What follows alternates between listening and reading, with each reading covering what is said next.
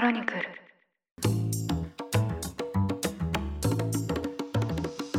おはようございます。9月14日水曜日。ニュースコネクト。あなたと経済をつなぐ5分間パーソナリティの野村貴文です。この番組では1日1つ5分間で世界のメガトレンドがわかるニュースを解説していきます。朝の支度や散歩通勤家事の時間などにお聞きいただけると嬉しいです。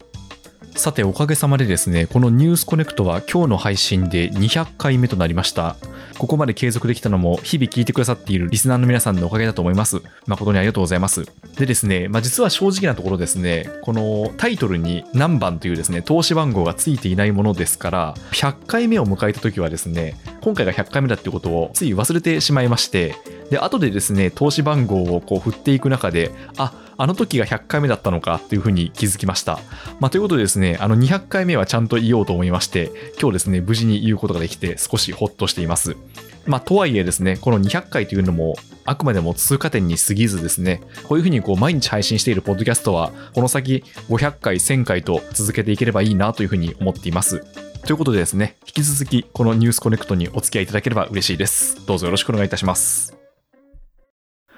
この配信会は、ポッドキャスト、外資系裏技英語、基本のキーの提供でお送りしています。外資系裏技英語は、外資系企業での勤務経験を持つ BJ フォックスさんと石井てるみさん、二人のコメディアンがホストを務めるポッドキャストです。様々なビジネスシーンをテーマに、明日から使える英語をコメディアン二人のポップな掛け合いスタイルで学ぶことができます。グローバルな舞台で仕事をしている人はもちろん、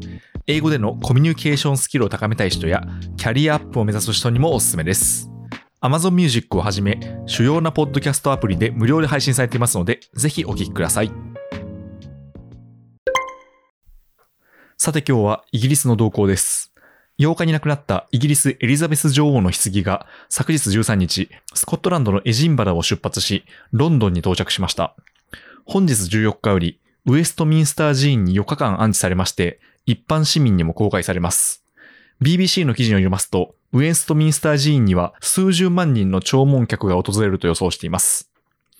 スコットランドのバルモラル城で亡くなったエリザベス女王の棺は、11日に6時間かけて、まずはスコットランドの首都エジンバラに到着しました。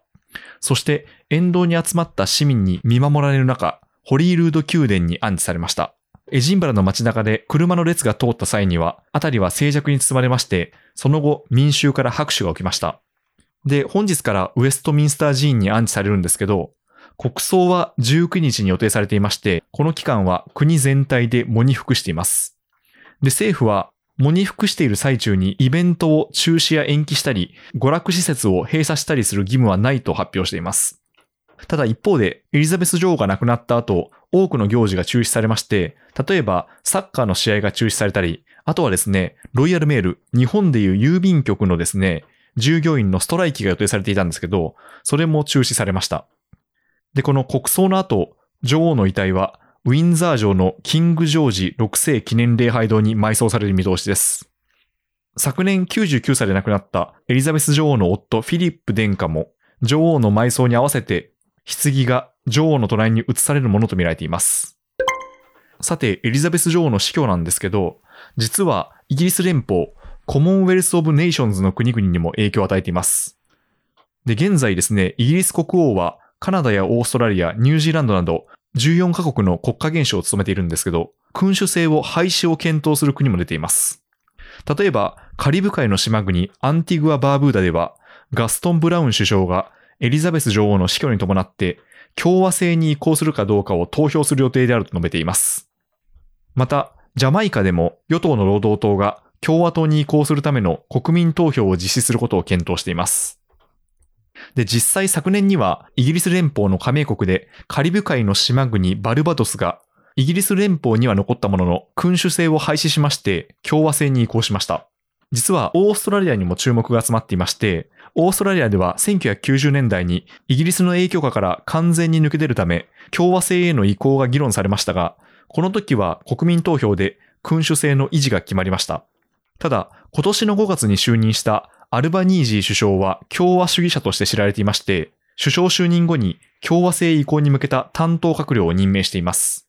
朝日新聞の記事では、エリザベス女王の死去でこの議論が再び盛り上がる可能性があると指摘しています。